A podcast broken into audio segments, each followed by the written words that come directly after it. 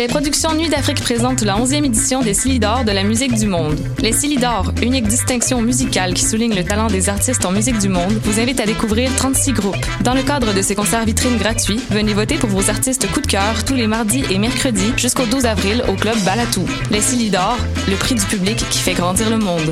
Pour plus d'informations, www.silidor.com.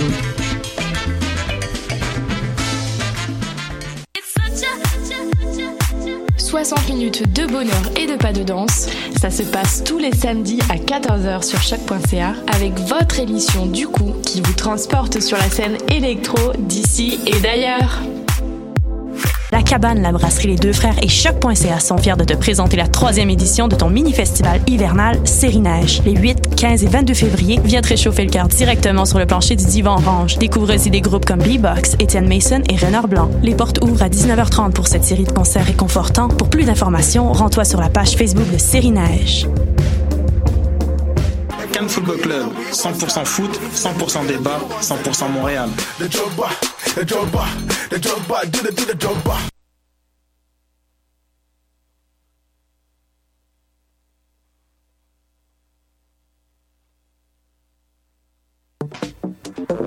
Vous en avez assez de faire des photos moches? Écoutez Objectif numérique où on vous donne des conseils, on teste des produits, on vous tient au courant des dernières nouvelles en matière de photographie et on vous suggère des sites ou des photographes à suivre.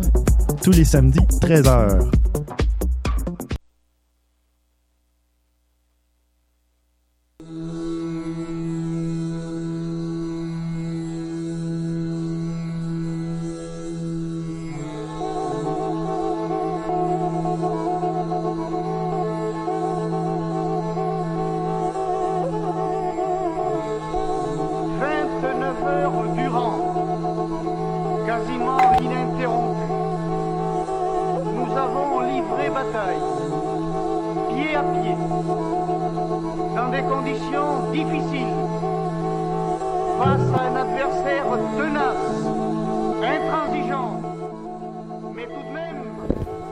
Bonjour, bienvenue dans l'émission Permis de séjour. Aujourd'hui, nous sommes euh, le 13 février. Demain, c'est la Saint-Valentin. Euh, nous, on s'en fiche un petit peu de la Saint-Valentin. Euh, Aujourd'hui, on vous propose d'écouter la troisième partie de l'entrevue d'Amandine Gay, réalisatrice afroféministe qui sort actuellement son film Ouvrir la voie, qui aborde justement le racisme. Euh, et je vous propose tout de suite d'écouter cette troisième partie. Sais, C'est vraiment ce truc-là, c'est que les, les, non les non noirs sont obsédés par les noirs. Ont une fascination souvent quasi morbide pour les cultures noires, pour la façon dont, dont on existe, quoi. Que ce soit la façon dont on se coiffe, que la façon dont on dont on s'habille, nos productions musicales, artistiques. Donc il y a une Ce forme de fameux exotisme. c'est ça. Et donc, il y a simultanément ce désir très puissant qui est accompagné d'envie et puis même de haine, parce que on aussi les mêmes personnes qu'on va tuer et effacer et maltraiter. Et donc, pour moi, c'est c'est quelque chose de vraiment très euh, oui, qui m'interroge parce que euh, pour moi, la, décolonisation des esprits, par exemple, la vraie émancipation en tant que personne noire, c'est justement d'arriver à décentrer les blancs de ta réflexion. C'est justement de sortir de la réaction per- permanente. Tu vois, oui, on est attaqué du dehors, euh, mais est-ce que moi, je suis capable de me penser comme belle au-delà d'une comparaison avec les critères de beauté, euh, tu vois, euh, occidentaux? Tu sais, ça m'a pris des années. Et c'est pour ça que je disais dans les choses qu'on peut te dire qui te plaisent pas. Moi, arrivé à la j'ai eu une conversation un jour avec je sais plus qui, euh, parce que j'étais jamais sortie avec une personne noire, tu sais, fille ou garçon. Puis cette personne me dit ça en me disant, euh, tu vois, toi aussi, t'es dans la haine de, soi et tout. Puis moi, je j'étais hyper vexée. À l'époque, j'étais déjà assez militante, tu vois.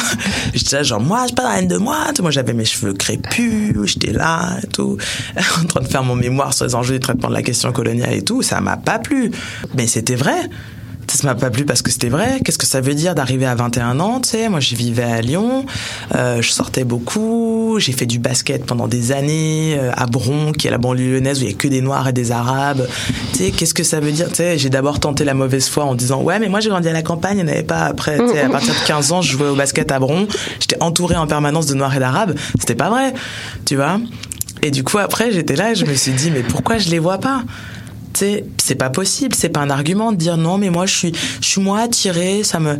Mais tu sais, qu'est-ce que ça veut dire d'être moins attiré par les gens qui sont comme toi? C'est terrible. Moi, ça m'a pas plu parce que le jour où on m'a dit ça, je me suis dit. Tu sais, je pensais que j'avais fait tout un travail de déconstruction, puis de réappropriation, de malégritude et tout. Puis tu sais, le travail le plus profond, le plus intime, qui était, tu sais, est-ce que je m'aimerais assez pour être avec moi? Bah, Je ne je l'avais pas fait. C'était une réalisation terrible. Puis après, bon bah du coup, j'ai eu ma phase comme un certain nombre de personnes qui ont eu cette réalisation de genre, je sors qu'avec des noirs. et puis après, bon, après, tu, après tu fais la part des choses. Mais je veux dire, il y a, y a vraiment une question de, mais oui, bien sûr que ça vient de chercher tout ça. Ça vient de chercher très très profondément. Si tu as grandi en contexte minoritaire. Mais ce qui est très intéressant aussi, c'est de voir comment certaines formes de suprématie blanche arrivent à s'infiltrer dans des endroits où les noirs sont entre eux. Ça, moi, ça me mhm. fascine. Tu vois ouais, ça, c'est ce fameux côté inconscient au final. Exactement. Dont tu parlais euh, tantôt. Donc, euh, tu sais, je veux dire, les pubs, la, la, pub qui était sortie récemment, une pub chinoise pour une machine à laver où un mec noir rentre dans la machine à laver et ça ressort et c'est un gars asiatique. Non, est asiatique parce que ah c'était en Chine, tu vois. Ah et pour moi, c'était fascinant. Je me disais, tu sais, c'est les pubs euh, coloniales que tu avais en France, le savon Félix Potin, là, euh, tu sais, bah, c'est un mec noir dans une bassine et puis mm, mm. la moitié qu'elle avait, elle est blanche. Puis tu sais, ça, c'est des pubs du début du XXe siècle. On est en 2016. Donc pour moi, c'est vraiment ce côté-là qui est fascinant, c'est, ouais, cette exportation de certains critères de beauté. Euh, et puis surtout comment ça pénètre l'intime. Et c'est pour ça qu'on n'arrive pas à avoir des discussions politiques avec les gens. C'est parce qu'en fait, sur ces questions-là, on va directement chercher l'intime. On te demande de chercher là où ça fait mal, en fait. Et où ça vient te remettre en question, toi. Et je pense que ça, c'est le moment où, où tu arrives à, à désamorcer ce réflexe d'ego et puis après aussi à comprendre que des fois, si les gens, il y a que de l'ego, c'est pas la peine d'essayer de leur parler, il y aura pas de conversation. c'est comme être face à un mur au final. Exactement.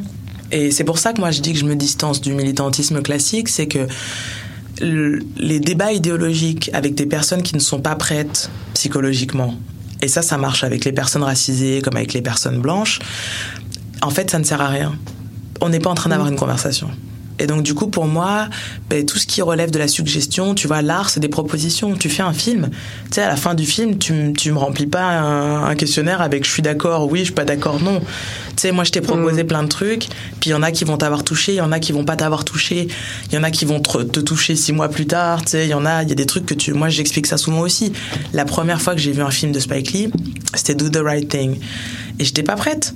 Et j'ai détesté ce film parce qu'en fait, euh, je me disais c'est quoi ce manichéisme? Alors ça veut dire quoi Que les noirs et les blancs ils peuvent pas s'entendre et tout? J'étais, tu sais, j'étais choquée. Ça m'a, c'est prête. Et puis je l'ai revu, je sais pas, peut-être trois ans après. Et puis j'avais fait tout un travail, tu vois, politique, d'éducation et tout. Puis là j'ai adoré. Puis là j'ai vu, je me suis fait l'intégrale de Spike Lee. Puis c'était génial, tu vois. Et moi je me dis, justement dans un parcours aussi militant, il y a pas, a pas de place qui est laissée autant. Tu veux convaincre les gens. Et puis l'objectif c'est de les convaincre rapidement. Puis en fait, quand on a affaire à des changements aussi profonds qui vont te chercher, tu vois, dans, ton inconscient collectif, mais dans, dans ton inconscient familial. Est-ce que tu as envie de te dire que ta grand-mère ou ton grand-père, tu vois, c'était un sale collabo Est-ce que tu as envie de te dire qu'en fait tu viens d'une famille de négriers? Ben non, t'as pas envie, c'est moche, tu sais? Ça fait partie de la vie. Il faut l'accepter. C'est ça. Mais ce que je veux dire, c'est que ça, ça, va bien au-delà d'une compréhension intellectuelle. C'est mhm. là on vient te chercher dans ton intime. Puis t'as peut-être pas envie de te dire que tu viens d'une famille de monstres, tu vois. Et puis qu'est-ce que tu vas faire avec cette information-là? Et donc du coup pour moi aller vers la recherche, aller vers vers l'art, c'est une façon d'essayer de toucher les gens autrement. Tu vois là ça fait une dizaine d'années facilement, voire même plus que je milite et tout, puis je trouve pas que ça a eu des effets hyper euh, visibles sur mon entourage. Je trouve que finalement ce qui a eu le plus d'effets, c'est mes productions artistiques. C'est mon travail de recherche, c'est des choses qui ont pris plus de temps, mhm. qui sont éventuellement plus complexes, donc qui requièrent aussi de la personne en face qu'elle ait vraiment envie. Mais je me dis, bah, finalement, en tout cas, moi maintenant, c'est ce qui me parle plus. C'est de me dire, tu sais, voilà, moi je te propose un truc, puis peut-être t'es prête ou pas prête à le recevoir. Euh, peut-être tu le recevras jamais, peut-être dans, dans, dans, longtemps. Mais en tout cas, c'est là. Puis si tu veux, tu vois, c'est ce que je fais avec mes conférences, c'est ce que je fais.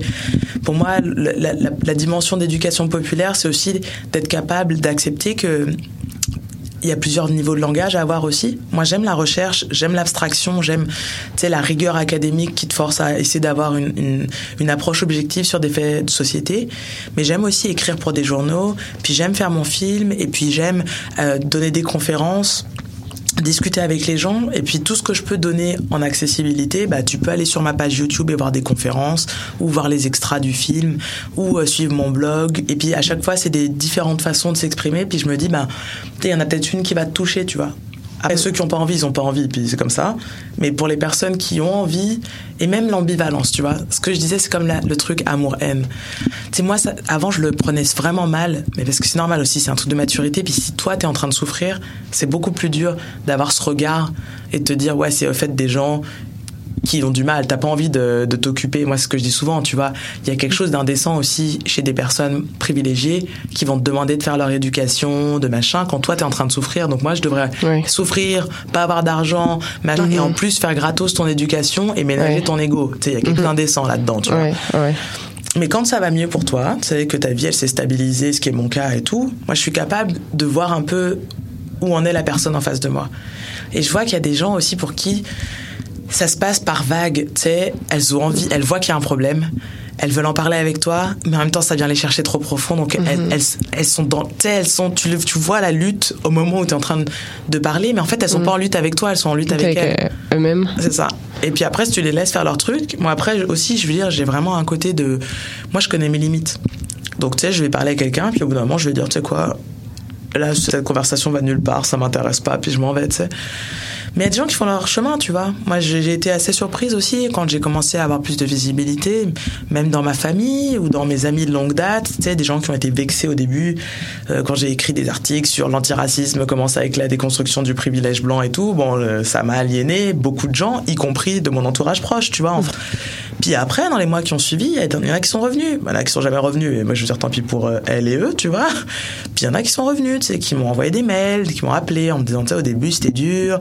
Je me suis senti vachement agressé. Et puis en fait, hein, maintenant, je dis ce que t'écris, puis je comprends. Euh, bah voilà, c'est intéressant. Euh, merci, tu sais. Mais il y en a, ça leur a pris, ouais, dans ceux qui, celles et ceux qui sont revenus, ça a pris trois, six mois, des fois un an et demi avant qu'on se reparle, tu vois. Et ben voilà, mais moi je me dis, l'objectif c'est ça. sais.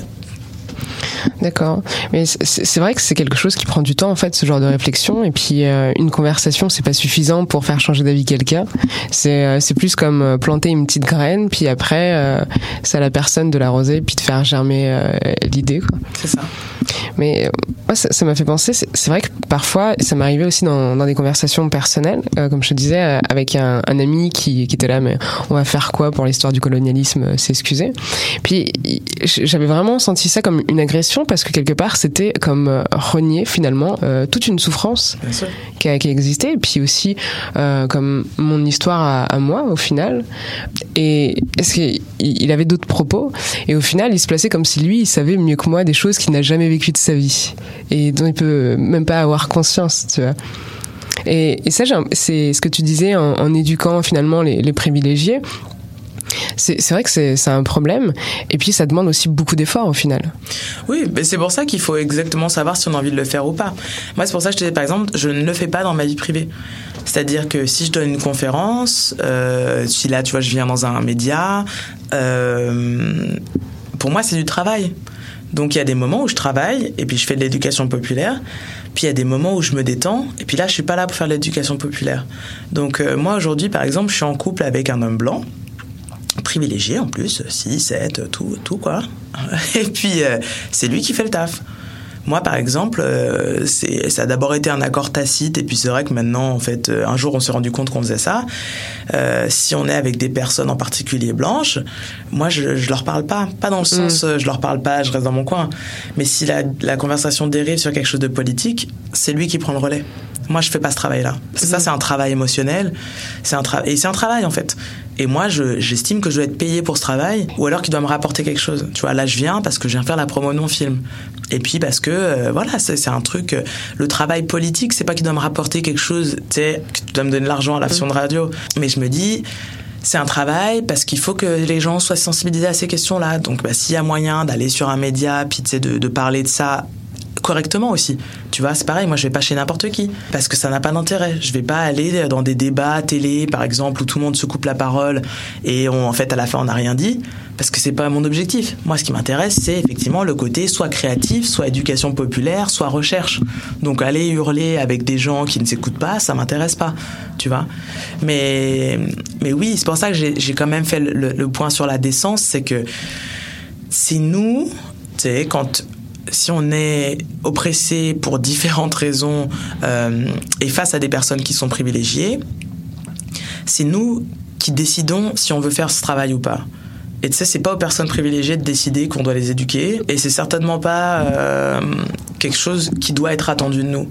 On le fait si on est en mesure de le faire, que ce soit encore une fois émotionnellement, économiquement, euh, psychologiquement.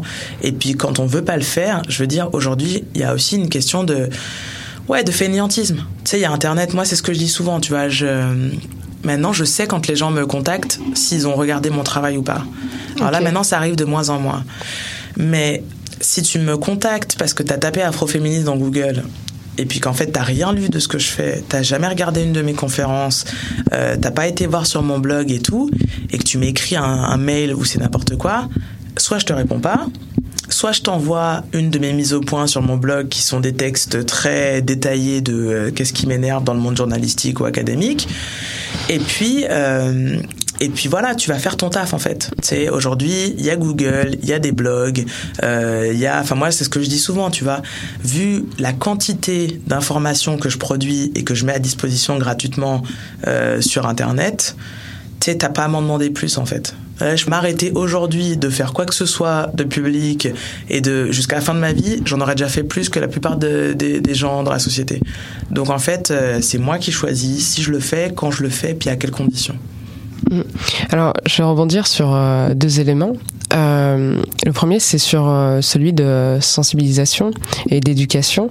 Euh, Est-ce qu'on parle de, ceux qui sont privilégiés en fait et qui, demandent en fait euh, à ce qu'on communique ce savoir, mais en fait, moi, je me suis aperçu que j'avais beaucoup plus envie d'éduquer euh, ceux qui sont racisés, ceux qui sont des minorités, que euh, ceux qui sont privilégiés, en fait. Mais là aussi, c'est tu t'es confronté à plein de barrières, plein de plein de problèmes qui rend euh, ce travail euh, très compliqué. Puis pareil, faut faut partir de de zéro. Puis en plus, comme tu disais, on peut faut savoir à qui on s'adresse. On peut pas utiliser n'importe quel mot, n'importe quel concept avec n'importe qui. Et, si tu arrives avec un tout un tas de vocabulaire, de, de concepts sociologiques, euh, avec des gens de banlieue, ils vont juste te regarder de travers et de quoi tu me parles, tu vois. Puis en plus, c'est tu, tu prends cette position que tu, tu critiques au final de, de la personne euh, un peu supérieure qui arrive avec le savoir et qui dit mais si écoutez-moi c'est comme ça quoi. Eh ben oui, c'est pour ça que je dis que je préfère la recherche et la création parce que encore une fois ça ça te décentre toi aussi de ce rapport de pouvoir qui est que euh, bah oui il y a des rapports de classe et puis ce que je te disais les rapports de classe c'est pas seulement l'argent euh, c'est aussi le, ouais, la diplomation les, les études que tu as faites le vocabulaire que tu emploies donc du coup euh, toi aussi tu peux être quelqu'un de violent tu vois, ou de violente dans, dans nos cas, tu sais, dans, dans, dans la façon dont tu te présentes dans le monde, euh, du, de, de, dans, dans, les, dans le discours que tu portes aussi.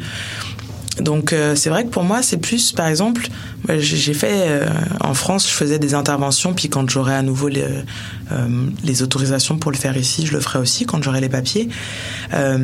moi j'aime en fait faire des interventions pratiques. Par exemple, j'ai une amie qui faisait un atelier pour des jeunes dans le 93 dans, dans une école et c'était des sensibilisations aux images sexistes et au discours sexiste au travers de l'audiovisuel. Et donc l'idée, c'était que pendant toute l'année, elle faisait une fois par semaine, une fois toutes les deux semaines, des ateliers avec des classes de, de 5e au collège en France. Donc c'est des, des gamins qui ont 13-14 ans à peu près, 12-13 ans. Et l'idée, c'était euh, bah, de choisir différents extraits de films, de leur montrer un extrait qui avait voilà des, enjeux sexistes dedans, alors que ce soit par exemple le consentement euh, ou des insultes ou des choses comme ça. Puis d'en discuter avec eux, de voir comment la scène aurait pu être tournée autrement, Moi, ça, j'aime vraiment faire ça, par exemple. Et du coup, t'arrives, et c'est une amie à moi qui est réalisatrice, t'arrives à partir de ton métier, qui est le- la réalisation, le, le fait de faire des films, et puis tu parles de politique, mais à partir de- d'exemples très concrets, très simples. Tu sais, qu'est-ce que, est-ce que quelque chose vous choque dans cette scène? Déjà ça, parce que la moitié du temps, ils vont te dire non, tu vois. Puis après, tu vas te dire, mais par exemple, quand il dit ça, ou quand elle dit ça, machin. Et puis, le dernier travail de la de l'année, c'est qu'ils choisissent tous par petits groupes euh, une séquence de film qui est sexiste et ou raciste, parce qu'après moi j'étais arrivée pour leur faire la, la- l'articulation entre sexisme et racisme, et puis euh, ils prennent cette séquence- séquence-là, ils doivent la réécrire, et après ils allaient faire une séance de doublage. Et moi pendant longtemps j'ai été comédienne et je faisais beaucoup de la voix. Donc en fait moi j'avais été, euh, je suis intervenue dans ce séminaire-là pour ces adolescents là, pour euh, et à la fois leur parler d'articulation racisme et sexisme dans les dans les films, mais aussi pour leur faire faire des exercices de respiration, de diction, des exercices de base pour euh, se préparer à quand ils iraient faire euh, le, le doublage de la séquence réécrite en version non sexiste. Et ça pour moi c'est vraiment c'est pour ça que je parlais aussi ouais d'éducation populaire, d'éducation en général, c'est comment tu peux adapter ton discours et pas de façon paternaliste genre je viens vous parler à vous qui n'avez pas fait d'études mais de le rendre concret. En fait la, la grosse différence au-delà du vocabulaire que t'emploies ça va être être dans la théorie qui est pas raccroché à des exemples concrets. Alors tu peux raccrocher eh ben, le sexisme je veux dire c'est facile quoi. Et surtout avec l'audiovisuel c'est super facile tu vois tu sais, ne serait-ce que faire des trucs où tu leur montres toutes les pubs qui n'ont aucun lien avec des femmes à moitié nues. Tu vois, moi, j'adore ça. Tu sais, tu, tu mets une, une, sé- une série de pubs pour le fromage, des trucs, puis avec des nanas à moitié à poil. Voilà, une voiture, euh, quel que soit le produit, euh, Tu on te met une femme, euh, Et, puis elle est dénudée, mais c'est... C'est ça. Et ça, je veux dire, des, des, des adolescents, ils comprennent très bien. Tu vois, il a la voiture, il aura la femme et tout. Sais, Qu'est-ce que vous en pensez? Oui, c'est vrai. Tu sais, vous C'est pensez- vrai qu'il y a eu vous des pensez- pubs comme vous ça. pensez que c'est vrai, tu vois Et puis, euh, et puis du coup, euh, ouais, c'est vraiment de ce côté-là, moi, que je m'oriente, c'est de me rendre compte que et c'est ce que je dis, bon voilà, c'est en lien aussi avec la traduction de la préface de Bell Hooks euh, et de, de ce que j'ai découvert moi chez les, chez les black féministes américaines, de, tu sais, pour qui t'écris, à qui tu parles, est-ce que tes parents pourraient te lire, ta famille pourrait te Ça, lire? c'est euh, vulgariser euh, tout le contenu. Oui, mais tu vois, dans, même le terme qui est employé, tu vois, dans vulgariser, c'est comme si ça perdait en qualité parce qu'il Ouais. faut que ce soit accessible. C'est vrai qu'il y a le mot comme vulgaire. C'est ça. Alors parce que c'est pour des personnes qui c'est quoi? n'ont C'est- pas les outils en fait euh, pour décrypter. donc Alors ça rend fait, plus moi, je pense que tout le monde est en mesure de, tu vois, de faire preuve d'esprit critique. C'est juste, est-ce qu'on t'a amené les choses d'une manière qui va susciter ça chez toi, qui va te questionner? Puis est-ce que toi, même quand tu, tu présentes, euh, ouais, je te dis des, des extraits de publicité ou des extraits de films, tu vas être capable de mettre en place un discours et une conversation qui n'est pas, tu sais, c'est le truc en, en anglais, c'est c'est to talk at ou talk to, tu sais. Est-ce que tu es là en train de parler aux gens et de leur asséner des choses ou de dire, alors, euh, tiens, je vous ai mis trois images, dites, dites-moi ce que ça vous fait, à quoi ça vous fait penser. Puis s'ils sont bloqués, dire, bah, par exemple, euh, est-ce que vous voyez des différences entre la façon dont, dont les personnes sont, euh, sont habillées? Moi, j'ai fait ça ici, j'ai donné dans un cours euh, en communication où on parlait d'intersectionnalité, j'aurais fait un, une intervention sur la représentation des violences faites aux femmes dans les médias, sais, les campagnes de sensibilisation aux violences faites aux femmes. Puis je leur en ai montré plusieurs. Et puis j'aurais dit alors qu'est-ce que qu'est-ce que vous voyez? Est-ce- Qu'est-ce qui vous choque? Euh, Vous auriez fait quoi? Puis même pour toi c'est génial. Moi, je me rappelle dans ce cours-là il y avait une fille qui était d'origine japonaise, enfin c'était une étudiante japonaise. Et du coup je leur disais bah, faites-moi des propositions pour cette euh, campagne en particulier. Faites-moi des propositions de comment vous vous auriez orienté la communication. Et puis euh, et puis elle elle a dit mais moi par exemple j'aurais fait un fond violet avec un carré noir parce qu'on n'est pas obligé de, montrer une femme euh, pour parler de, de violence de violence faite aux femmes et tout. On- si on a genre un bon slogan ça peut être quelque chose tu vois de complètement abstrait. Moi j'avais pas du tout pensé à ça tu vois. Moi je leur je les faisais travailler à ce moment-là sur pourquoi est-ce que pour représenter les violences faites aux femmes il faut forcément montrer une femme avec un œil au beurre noir. Puis de là tu vois, on a dérivé jusqu'à cette fille qui a dit mais est-ce qu'on est même obligé de montrer une femme tu sais et c'était génial tu vois et c'est pour qu'au ça c'est un échange au final. eh, c'est ça. Et c'est, aussi ton rapport aux autres. Est-ce que tu penses que parce que des gens, ils ont 12-13 ans, ils ont rien à t'apprendre? Sais, mais en fait, euh, ils ont, ils ont un regard sur le monde qui est pas le tien. Donc en fait, euh, tu vas, moi, je veux dire, j'arrêtais pas de tomber de ma chaise, tu vois.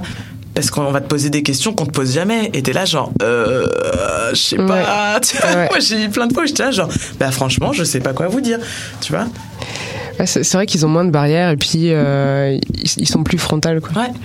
Et c'est bien aussi pour toi. Je pense que tu vois, un des problèmes, plus tu prends de la visibilité, du pouvoir, de ce que tu veux, c'est que t'es plus mise en difficulté en fait. Mise en difficulté dans le sens de j'ai été un débat puis c'était un peu houleux, mais dans un truc de on vient remettre tes, tes, tes certitudes en, en, question, tu vois. Et, et tes positions. Exactement. Et puis, si tu es sûr de ton fait, comment tu vas arriver à l'expliquer? Ça, pour moi aussi, c'est un, un, vrai enjeu. Par exemple, là, moi, j'ai découvert qu'effectivement, dans les filles de ma génération et plus jeunes, dans les communautés noires, il y en a beaucoup qui s'expriment en disant la femme noire. Moi, ça me super dérange parce que je viens de féminisme plutôt matérialiste et tout. Et pour moi, c'est les femmes. Tu sais, on dit pas la femme parce que tu vois. Mais c'est pareil. Est-ce que moi, j'ai arrivé en disant on dit pas la femme on dit les femmes, tu vois. Et puis tu sais, je vais juste te braquer en mode, bah, toi tu sais pas ce que c'est les bons termes féministes, où je vais dire, mais quand toi tu dis la femme noire, est-ce que tu, tu penses qu'il y a genre une femme noire comme, tu sais, comme, comme une femme noire euh, idéale, ou comme un idéal type à, à, à atteindre, ou est-ce que en fait c'est parce que t'as pas fait attention, mais que tu voulais dire les femmes noires, mais que t'as, tu vois, tu sais, j'essaie de comprendre ce qui se passe, tu ouais. vois. Mais c'est vrai que ça me. En fait, ça, ça me... dépend aussi de comment tu, tu amènes les choses. C'est ça.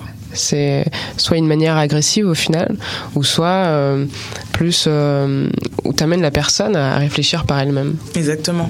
Parce que tu vois, sur noir et black, moi ça fait longtemps que je le dis. Ouais. Et je l'ai dit avec nettement moins de subtilité. Puis ça marchait pas du tout. Les gens se vexaient parce Ouais. que tu vois, y compris les comme, noirs. Moi j'ai plein de potes noirs qui disaient black.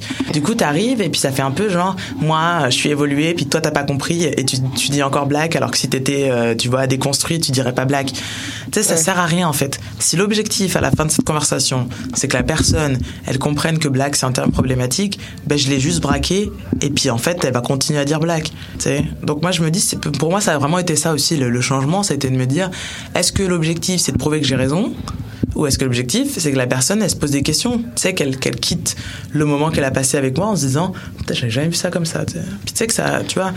Et c'est ce que je dis pour mon film aussi. Moi, j'aime beaucoup le cinéma de Lars von Trier. Et puis lui, une de ses citations que j'adore, c'est un bon film, c'est comme un caillou dans ta chaussure.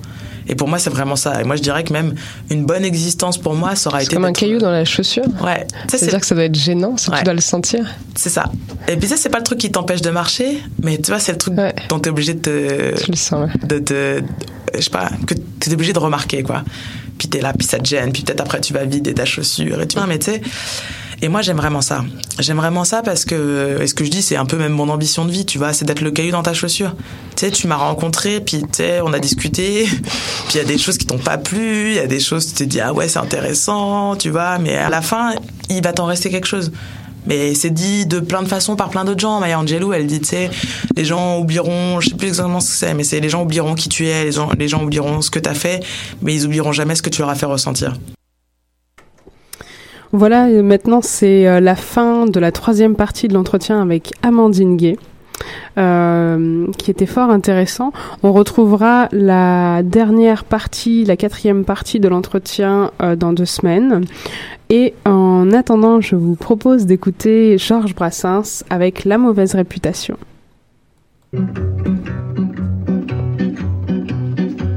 Village sans prétention, j'ai mauvaise réputation. Je me démène ou je reste quoi? Je passe pour un je ne sais quoi. Je ne fais pourtant de tort à personne en suivant mon chemin de petit bonhomme. Mais les braves gens n'aiment pas que l'on suive une autre route que. Non, les braves gens n'aiment pas que l'on suive une autre route que. Tout le monde médit de moi, sauf les muets ça va de soi. Le jour du 14 juillet, je reste dans mon lit douillet. La musique qui marche au pas, cela ne me regarde pas. Je ne fais pourtant de tort à personne en n'écoutant pas le clairon qui sonne. Mais les braves gens n'aiment pas que l'on suive une autre route que. Non, les braves gens n'aiment pas que l'on suive une autre route que. Le monde me montre au doigt, sauf les manchots, ça va de soi. Quand je croise un voleur malchanceux, poursuivi par un cutéreux, je lance la patte et pourquoi de terre, le cutéreux se retrouve par terre. Je ne fais pourtant de tort à personne en laissant courir les voleurs de pommes. Mais les braves gens n'aiment pas que l'on suive une autre route que. Non, les braves gens n'aiment pas que l'on suive une autre route que.